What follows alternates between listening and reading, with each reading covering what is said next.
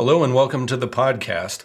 In the world we're living in today, things are being said, they are being printed, they are being broadcast to us that can be confusing. They can be outrageous. They can make us feel more anxious. How do we hear these things and see these things and watch these things without becoming more anxious? That's the subject of today's podcast, Discerning Truth by Reading and Watching Carefully and in a Discerning Way. I hope you enjoy.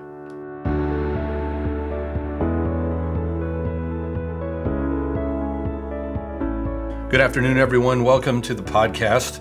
Today, we're going to do something a little bit different. We're going to take a look at a big, hairy, ugly word by the name of epistemology. Epistemology is the study of how we know what we know, or kind of the study of what makes a belief valid versus not belief. But I prefer the definition of just simple, the study of how we know what we know. So what I'm going to do today is I'm going to do two things. We're going to close with prayer at the end, written by one of my late friends. But I want to begin by just taking an article that was published recently in the New York Times by Catherine Stewart. And I want us to take a look at some of the questions that the article raises and think about how we as Christians can address things. So when you're online and you're seeing people post articles, or you're watching the news and somebody makes a claim, or somebody shows a clip, or somebody, at least speaking for myself, I would prefer to feel anxious about things that actually happened if I'm going to be anxious, or if somebody is really trying to drum up hype or things of that nature. How do I know when I really should be worried and when I shouldn't be?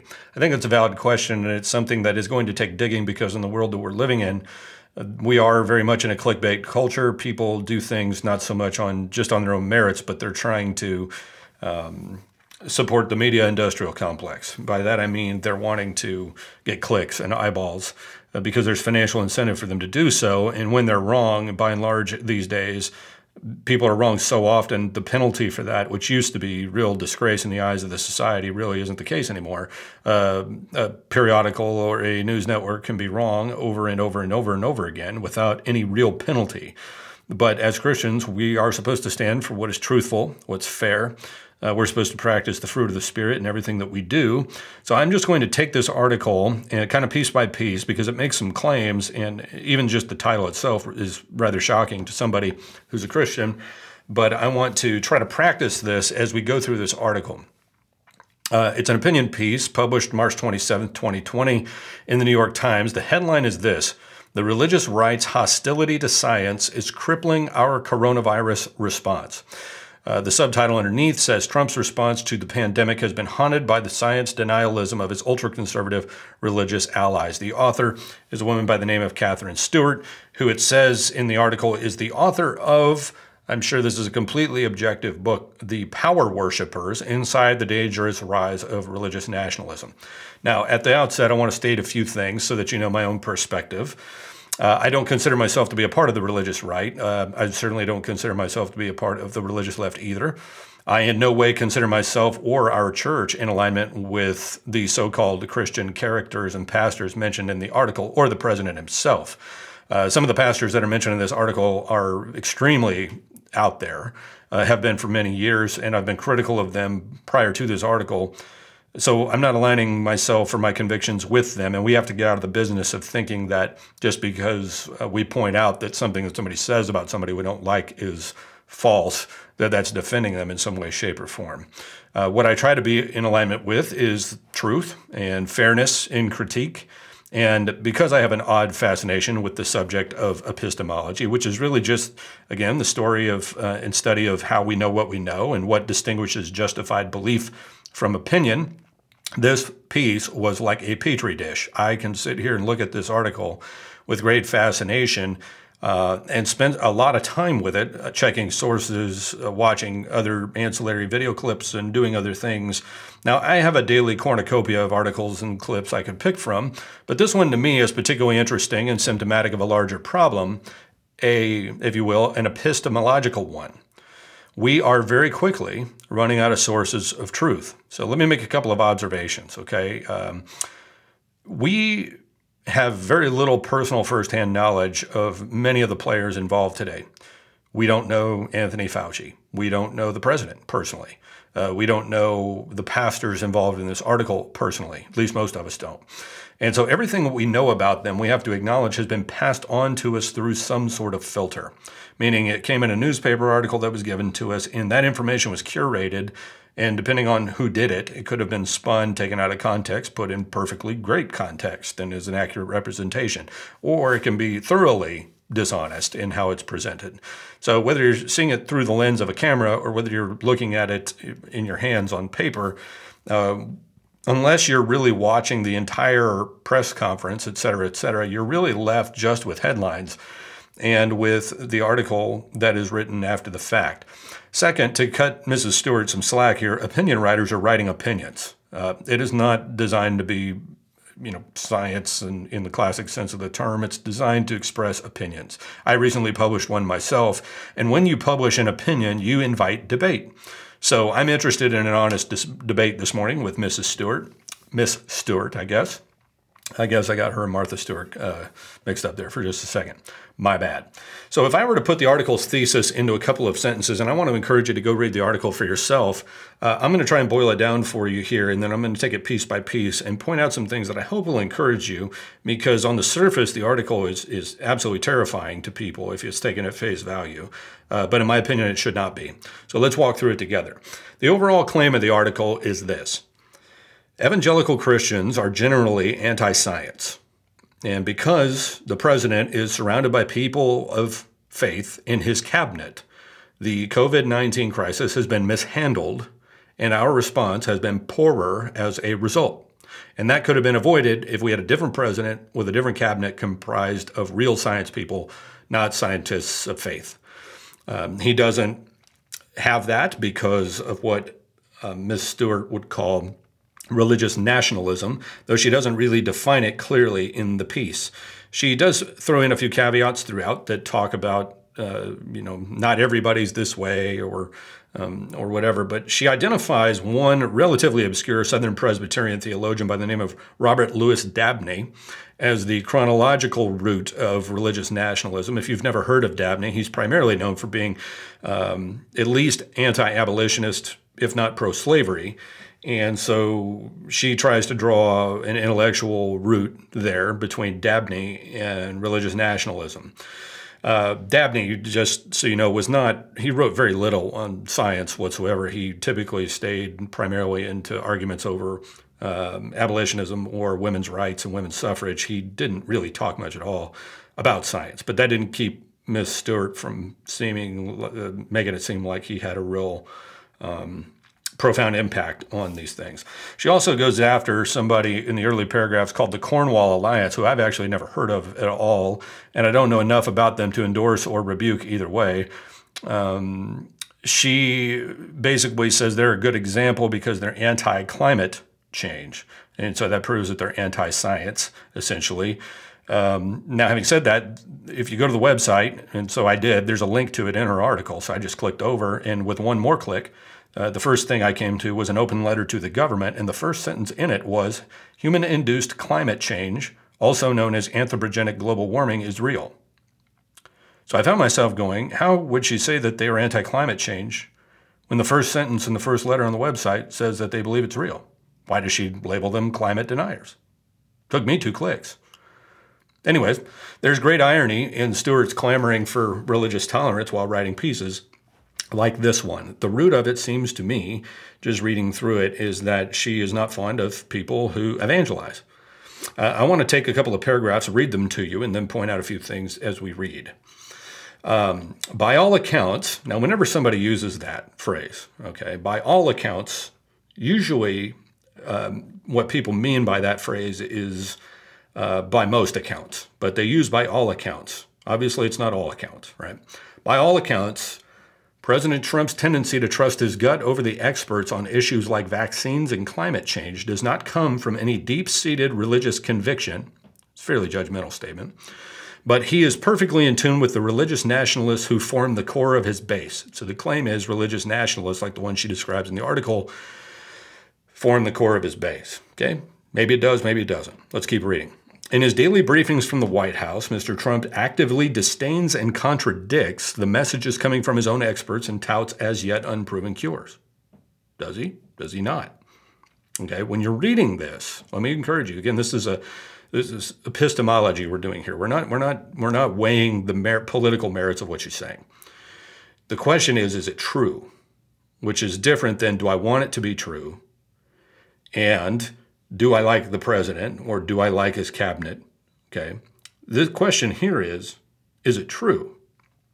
So there's a lot of very absolutist language in there. By all accounts, doesn't come from any deep-seated religious conviction, perfectly in tune with the religious nationalists who form the core of his base. Actively disdains and contradicts the messages coming from his own experts and touts as yet unproven cures. Okay. Now then she throws in the caveats. Not every pastor is behaving recklessly, of course.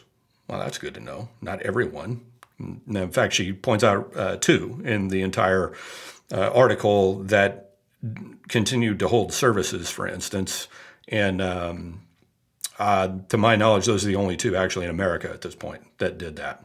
So given that there are tens of thousands of congregations out of there, it's very fair to say that not every pastor is behaving recklessly, of course. And not every churchgoer in these uncertain times is showing up for services out of disregard for scientific evidence. I think that's hopefully a fair statement. She says, then far from it.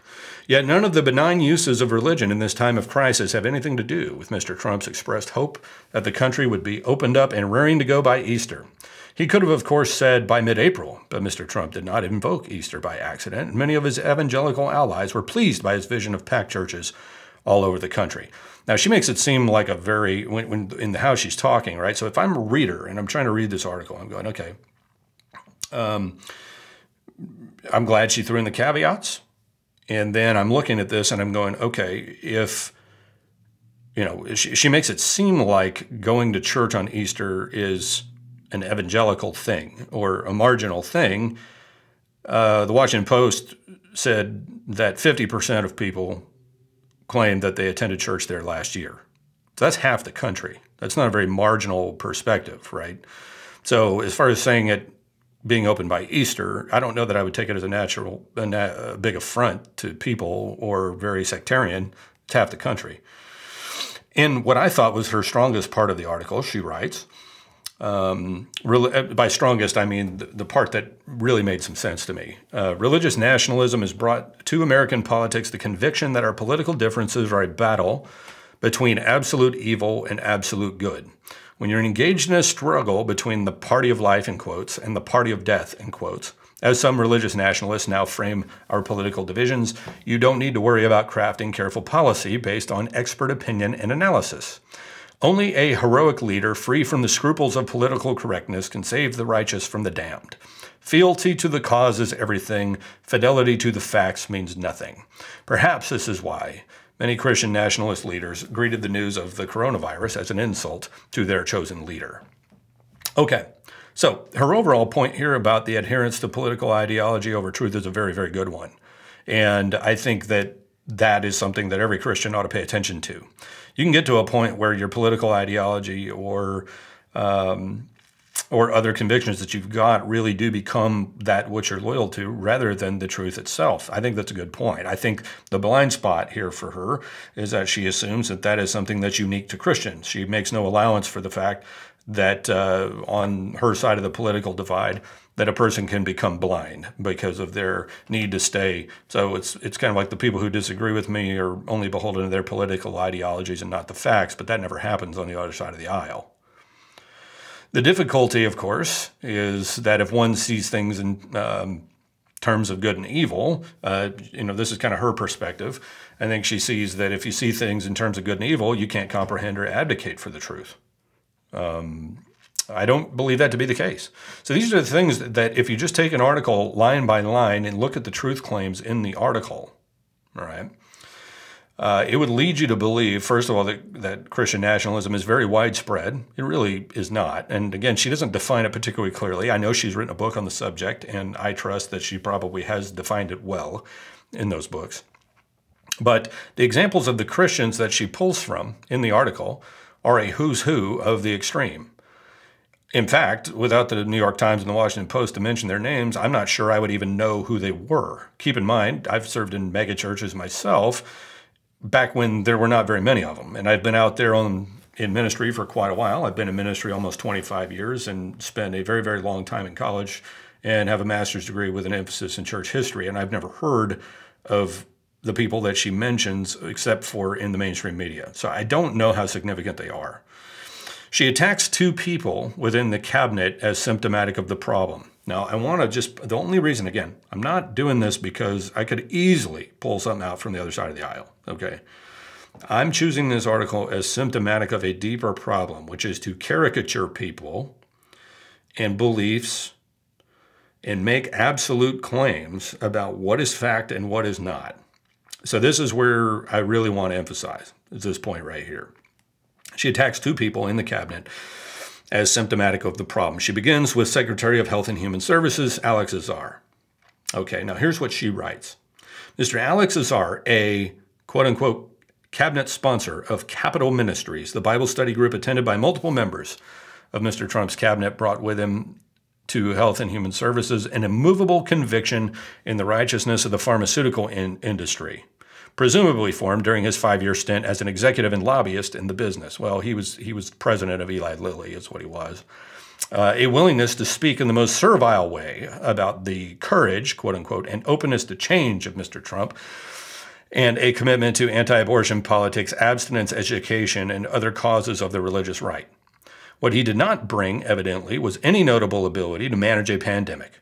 Who would have guessed that a man skilled at praising Mr. Trump would not be the top choice for organizing the development of a virus testing program, the delivery of urgently needed protective gear to healthcare workers, or a plan for augmenting hospital capabilities? Okay. So what she's saying there, if I'm going to boil it down, is this guy knows nothing. He's a big-time lobbyist, and the only reason he's in that role is because he likes to just sit there and pet the president's ego, but he brings zero qualifications to the office. Okay. Well, okay. So if you're reading the article and you're not looking at it with how do I know what she's saying? Okay. First of all, what she mentions that seems to be the source of contention is him having a commitment to anti-abortion politics, abstinence, education, and other causes of the religious right. She says what he didn't bring was any notable ability to manage a pandemic. Now, the funny part is his predecessor, Mr. Thompson, said that when the Health and Human Services Department was in the eye of the storm after the 2001 terror attacks, Azar had an important role in responding to the health challenges that came after the fact, as well as the subsequent anthrax attacks, making sure that there was a vaccine ready for smallpox, dealing with the outbreaks of SARS and influenza. Okay, so back when he was a deputy in the Health and Human Services Department, his boss said he was absolutely instrumental in the SARS outbreak and the flu epidemics, making sure there was a vaccine ready for smallpox and the health challenges that came in the aftermath of 9/11. He's also led Eli Lilly, one of the largest pharmaceutical companies in the world. So he would theoretically have a good sense of how to get medicines, supplies, et cetera, where they need to go. So again, his previous boss said he knows the job and he knows how to get the job done. So let me go back and suggest to you that what Ms. Stewart is saying is fundamentally untrue, that he has zero. It sounds actually like he's eminently qualified when you sit and look at it. The one that really bothered me and probably triggered this entire podcast was this one. When she took it upon herself to critique Ben Carson's actual medical capacity. So she writes this. Or consider Ben Carson, the Secretary of Housing and Urban Development, a member of the White House Coronavirus Task Force, and another cabinet sponsor of Capital Ministries. So, okay, so she's bringing up the fact that he's involved with Capital Ministries, just as she did Mr. Azar. As a former pediatric neurosurgeon, Mr. Carson brought more knowledge about medicine to his post than knowledge about housing issues, but that medical knowledge didn't stop him from asserting on March 8th that for the healthy individual thinking of attending one of Mr. Trump's then ongoing large-scale campaign rallies, there's really no reason you shouldn't go. Okay, so in there is a link in the article, if you're reading it online. You can click over and see where that quote came from. Now, when you click over, it's to an interview on the George Stephanopoulos show. And when you read the entire manuscript, he's on there not just by himself. He is on there with other physicians at the same time who have no quarrel with what he said. He said that the elderly and those with conditions that might weaken their immune system should be very careful. But really, here's what bothers me, that it's hard for me to see how any intellectually honest human being would question his medical acumen. I think people who aren't familiar with Ben Carson, they may just see him as the way he's been portrayed in the last 2 years or so. But when you're looking at Ben Carson, you're looking at a person of profound faith for sure. But he is one of the most accomplished physicians in the history of our country. He was born in Detroit, graduated from Yale, then went to the University of Michigan Medical School, authored a number of books. He's been portrayed in movies. He was the director of pediatric neurosurgery at Johns Hopkins University from 1984 until he retired in 2013. He was a pioneer in neurosurgery. His achievements include performing the only successful separation of conjoined twins joined at the back of the head, performing the first successful neurosurgical procedure on a fetus inside the womb, performing the first completely successful separation of type 2 vertical craniopagus twins, developing new methods to treat brainstem tumors and revitalizing hemispherectomy techniques for controlling seizures. He was the youngest chief of pediatric neurosurgery in the country at the age of 33.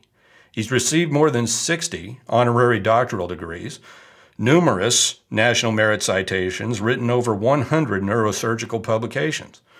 In 2001, he was named by CNN and Time as one of the nation's 20 foremost physicians and scientists and was selected by the Library of Congress as one of 89 living legends on its 200th anniversary. 2008, he was given the Presidential Medal of Freedom, the highest civilian award in the United States. 2010, he was elected in the National Academy of Medicine, and he retired from Johns Hopkins School of Medicine just a few years ago. So I think people can question his faith. But when you start questioning the man's medical acumen because he seems to be involved in political causes that you don't like, then I think you're getting to the point of being ridiculous. And this is where we get to epistemology again. How do we know what we know? It's going to be important for every reader of every article, unfortunately, to do their own research because the articles that are being written these days aren't researched well on their own. Even if one is disinclined to show any affection for Ben Carson, almost everybody today has at least a moderate level of respect for Dr. Anthony Fauci. Now, Dr. Fauci, of course, it's hard to not know who he is. He's going to be well known indefinitely. He'll be in all the history books. And most people seem to think that he's a fairly temperate person, a man of at least some intellect, not a bumbling buffoon. And yet, Dr. Anthony Fauci was educated as a Catholic. So let me explain what I'm saying here. What I'm suggesting to you is that Christians are not anti-science, that for the most part, it would be fair to say that Christians actually are at the forefront of much of science, particularly healthcare. So let me tell you a little bit about Dr. Fauci. There are not a lot of people know much about his religious side. He certainly doesn't flaunt it, and I don't know that I would call him a very public Christian, but he was certainly raised that way. And he attributes his academic pursuits and his success academically to the education he got among the Jesuits. He and his sister Denise were educated first by the Sisters of St. Dominic at Our Lady of Guadalupe Catholic School. Then Dr. Fauci, there's a little bit about him playing basketball, good stuff. And it says that he went to Regis, an all-scholarship, all-boys Jesuit high school in Manhattan. Then he attended Holy Cross College in Worcester, Massachusetts, also Jesuit school, where he was a pre-med student. So while he was at Regis, he studied 4 years of Latin, 3 of Greek, 2 of French. And he recalls, this is a direct quote, "The Jesuits and lay teachers taught us how to formulate our thoughts. The phrase I still use is precision of thought and economy of expression. Get your thoughts in order and express them succinctly so people know what you're talking about. Absolutely critical to my formative years." He adds, there was a certain spirit of scholarship at Holy Cross. That was not matched in anything I'd experienced. The idea of seriousness of purpose. I don't mean nerdish seriousness. I mean the importance of personal development, scholarly development, and the high standards of integrity and principles that became part of everyday life at Holy Cross. And that, I think, was passed down from the Jesuits and from the lay faculty to the students. So get that. Make sure you're understanding what he's saying. He credits much of his scholarly development to his, get this, drum roll please, religious education. Religious education. He doesn't see religion as hostile to education. He sees it as something that helps shape an elite education. Religion is not something that you have to get away from. It helps guide you toward the truth.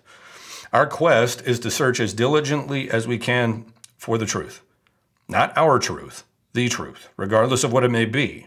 And then our job is to handle that truth with the wisdom of Solomon, if God grants it, and the gentleness of the Holy Spirit. The fact of the matter is that people of faith dominate science. Copernicus, Galileo, Pascal, Kepler, Isaac Newton, or in today's world, Anthony Fauci, director of the National Institutes of Health, Francis Collins, and yes, even that dullard, Ben Carson. It is empirically demonstrable that Christians, and even more so people of faith in general, are not anti-science, but in many cases are leaders in the field. And it's also true that many, not all, but many in the secular media despise Christians and write articles like that one. So right now at this very hour, there is a field hospital that has been erected in Central Park. Now, if you read the New York Times, the same paper that the article I just talked through read, you will see a nondescript picture. And it simply says a field hospital is growing in Central Park with this little ditty underneath it. It was a jarring scene, a giant field hospital rising in the middle of one of New York City's most iconic spots. They're talking about Central Park there. But the coronavirus has upended life in New York City in many ways, and now Central Park has been chosen as a location for one of several temporary hospitals being erected to help hospitals inundated with coronavirus patients. So that's how the New York Times covers that field hospital, which is being put there in Central Park by Samaritan's Purse, a Christian philanthropic organization run by Franklin Graham. But you're not going to read that in the New York Times. You're going to read about Rodney Howard Brown and a bunch of other very strange characters as though they are characteristic of Christians. And meanwhile, at this very hour, while Miss Stewart and other people at the New York Times could probably peer out their window and see the field hospital erected by Samaritan's Purse, they say nothing of it. Now look, I can make anybody look terrible that I want to, including Catherine Stewart. I watched an interview with her. It was an hour long. She seemed very level-headed to me. She seemed very gracious to me, actually, on the camera, and very intelligent to me. But for me to represent her in any such way, to make her look unduly poor, or someone who maybe was some sort of dullard herself, would be a mistake. She strikes me as a highly intelligent yet misguided person. She writes this: if our democracy is to function effectively, we need to recognize that even though we may hold differences of opinion, we share a common humanity. And demonizing one's opponents has been proved to be dangerous around the world. Our pluralist country has avoided the most toxic forms of religious division. And I agree with her there. And I would encourage her to embrace her own ideals. Now, for us Christians, we can't allow what we see going on in the world today to chase our vision of tomorrow. We need to have a vision for what God is already doing around the world and witness to it where we can. Christians often will just send and retweet whatever the secular media says about the church without even thinking about its accuracy or what they are saying with that tweet or that share. The largest healthcare provider in the world are the followers of Jesus. The Catholic Church alone manages 26% of the world's healthcare facilities, let alone all of the other medical mission efforts. My two oldest daughters were born at Dallas Presbyterian Hospital, and some of you are familiar with St. Jude. That is not because they are Beatles fans. That is after St. Jude. The Ebola virus doctor, Kent Brantley, Time Magazine's Man of the Year, a devout Christian.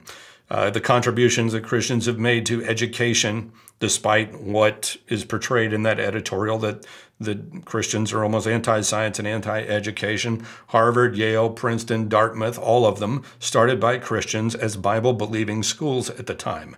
Harvard was started by a pastor to train clergy initially. Internationally, it's the same thing. Oxford, Cambridge, you guessed it, started by Christians. Here in California, we could talk about USC, we could talk about Pepperdine, we could talk about others. What about orphan care?